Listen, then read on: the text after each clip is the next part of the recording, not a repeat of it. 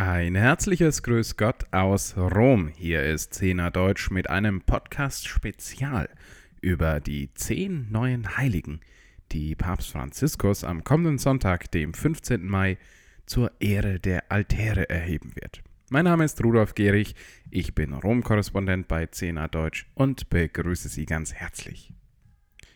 Hier in Rom, Sie hören es vielleicht im Hintergrund, laufen die Vorbereitungen noch.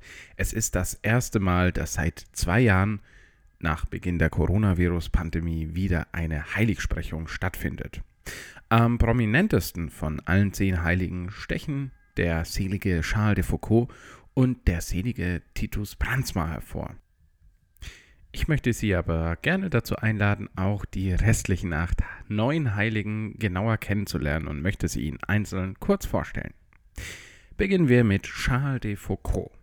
Er kam am 15. September 1858 in Straßburg, Frankreich zur Welt. Als Charles fünf Jahre alt war, ließen sich seine Eltern scheiden. Ein Jahr darauf starb zuerst sein Vater, kurz darauf seine Mutter. Charles de Foucault war also schon mit sechs Jahren Vollweise.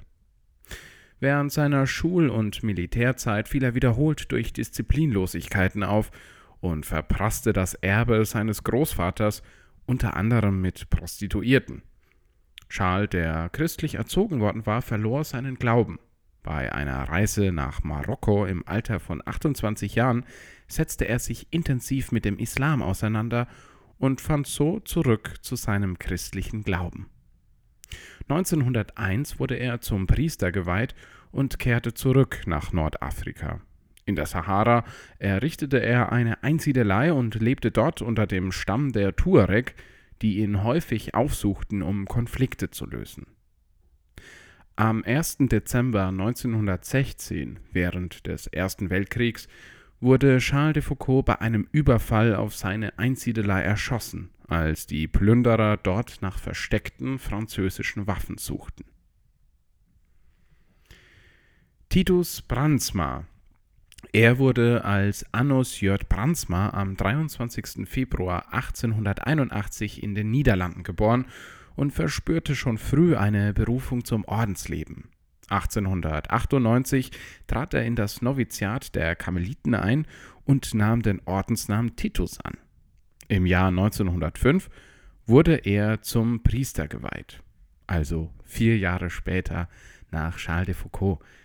Nach einem Studienaufenthalt in Rom sah Brandsma, wie sich der Nationalsozialismus ausbreitete. Der Karmelitenpater begann durch das Land zu reisen, um die Redaktionen der katholischen niederländischen Zeitung zu besuchen und sie aufzufordern, sich dem Druck des Naziregimes zu widersetzen.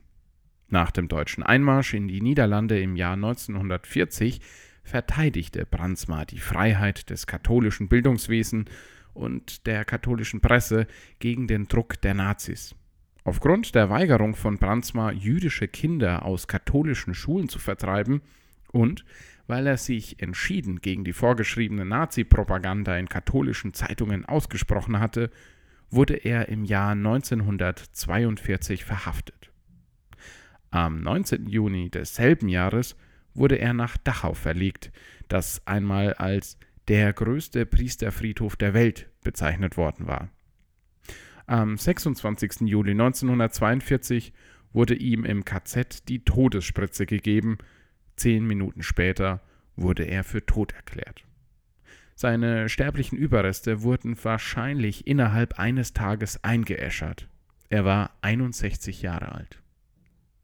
Interessant dabei ist, dass eine Pflegerin, die zum Zeitpunkt des Todes des Priesters im Dienst war, später aussagte, die Gestapo, die Geheimpolizei der Nazis, habe seinen Tod angeordnet. Bevor er starb, soll er dieser Person, also der Pflegerin, einen Rosenkranz gegeben haben. Er sagte ihr, sie solle den Rosenkranz beten. Nachdem sie entgegnete, dass sie das nicht könne und nicht mehr gläubig sei, habe er ihr erklärt, Sie müsse nur von Perle zu Perle gehen und sagen, Bitte für uns Sünder, jetzt und in der Stunde unseres Todes. Amen. Gehen wir nun von den Niederlanden weiter nach Indien, denn von dort kommt der nächste Heilige, nämlich Devasahayam auch genannt Lazarus. Devasahayam wurde unter dem Namen Pillai im Jahr 1712 in Südindien geboren. Als Angehöriger einer hoch angesehenen Hindu-Familie war es ihm verboten, mit Menschen aus einer niedrigeren Kaste zu verkehren. Als Beamter diente er am Hof des Königs. Durch die Freundschaft mit dem Armeechef des Königreichs, einem Flamen, der der niederländischen Ostindien-Kompanie I angehörte, kam er in Kontakt mit dem Christentum und konvertierte schließlich zum Katholizismus. Bei seiner Taufe erhielt er den Namen Devasahayam, eine indische Version des Namens Lazarus, zu Deutsch Gott hilft. Durch seinen Glaubenswechsel gehörte Devasahayam nun allerdings der niedrigsten Kaste in Indien an. Nach seiner Gefangennahme und einer langen Leidenszeit wurde er schließlich von Soldaten des Königs ermordet. Der nächste Heilige, César de Bus. Er wurde 1544 in einer kleinen Stadt in der französischen Provence in eine adelige und zutiefst christliche Familie hineingeboren. Mit 18 Jahren trat er dem Militär bei und kämpfte in den Hugenottenkriegen mit. Als er nach Hause zurückkehrte, starb sein Vater und er übernahm die Verwaltung des Familienvermögens. Im Jahr 1575, César war mittlerweile 31 Jahre alt, änderte er sein Leben radikal. Er wurde zum Priester geweiht und gründete die Kongregation der Priester der christlichen Lehre.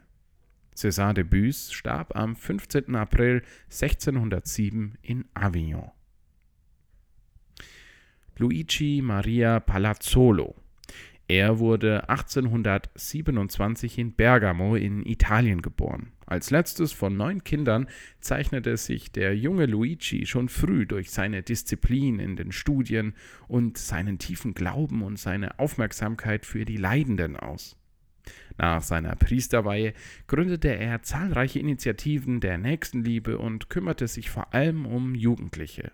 Auch die Kongregation der Schwestern der Armen und der Brüder von der heiligen Familie gehen auf ihn zurück. Luigi Maria Palazzolo starb am 15. Juni 1886. Giustinio Maria Rossolillo er wurde 1891 in der italienischen Provinz Neapel geboren. Bereits im Alter von fünf Jahren empfing er die Erstkommunion. Mit 22 Jahren schon wurde er zum Priester geweiht. Er kümmerte sich vor allem um Arme und Benachteiligte und rief die Gesellschaft der göttlichen Berufungen und die Gemeinschaft der Schwestern der Berufung ins Leben. Er starb am 2. August 1955.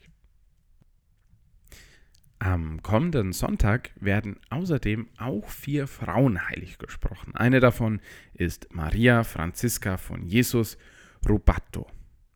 Sie wurde 1844 mit dem Namen Anna Maria Rubato in der Provinz Turin geboren, in Italien. Schon in jungen Jahren widmete sie sich den Werken der Nächstenliebe, der Katechese und der Pflege der Kranken und Bedürftigen.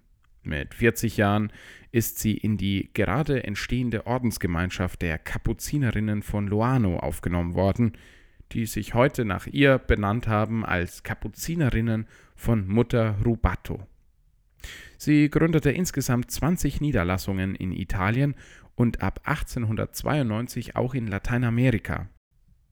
Noch heute sind die Schwestern tätig, unter anderem in Eritrea, Äthiopien, Kenia und in anderen Ländern in Südamerika, Europa und Afrika. Trotz ihrer Krebserkrankung widmete sich Maria Franziska von Jesus der Missionierung von Ureinwohnern in Lateinamerika und erlag der Krankheit schließlich am 6. August 1904 im Kloster in Montevideo. Maria Domenica Mantovani, so heißt eine weitere Frau, die am Sonntag heilig gesprochen wird. Sie wurde 1862 in einer armen christlichen Familie in der italienischen Provinz Verona geboren. Wegen ihrer Armut musste sie ihr Studium abbrechen und lebte bis zu ihrem 30. Lebensjahr bei ihren Eltern. Im Alter von 24 Jahren legte sie vor ihrem geistlichen Begleiter und Pfarrer mit dem sie später die Kongregation der kleinen Schwestern von der heiligen Familie gründete, das Gelübde der ewigen Jungfräulichkeit ab.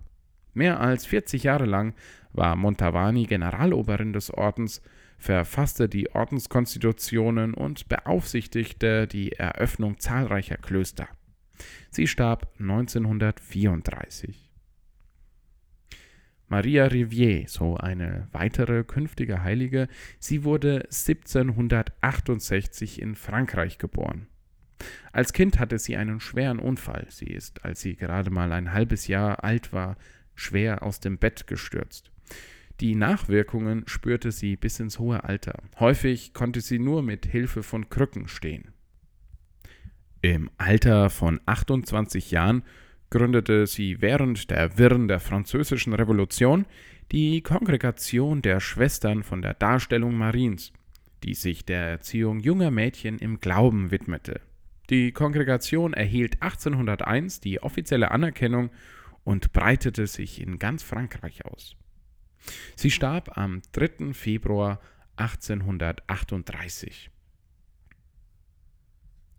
Und nun zur Nummer 10, zur letzten Heiligen in der Aufzählung. Maria von Jesus Santo Canale. Sie wurde als Carolina Santo Canale am 2. Oktober 1852 in Palermo in Italien als Tochter einer wohlhabenden christlichen Familie geboren. Als sie mit 19 Jahren beschloss, ihr Leben ganz Gott zu weihen, war ihr Vater dagegen. Obwohl Carolina ursprünglich ins Kloster gehen wollte, entschied sie sich, ihr Leben den Armen zu widmen.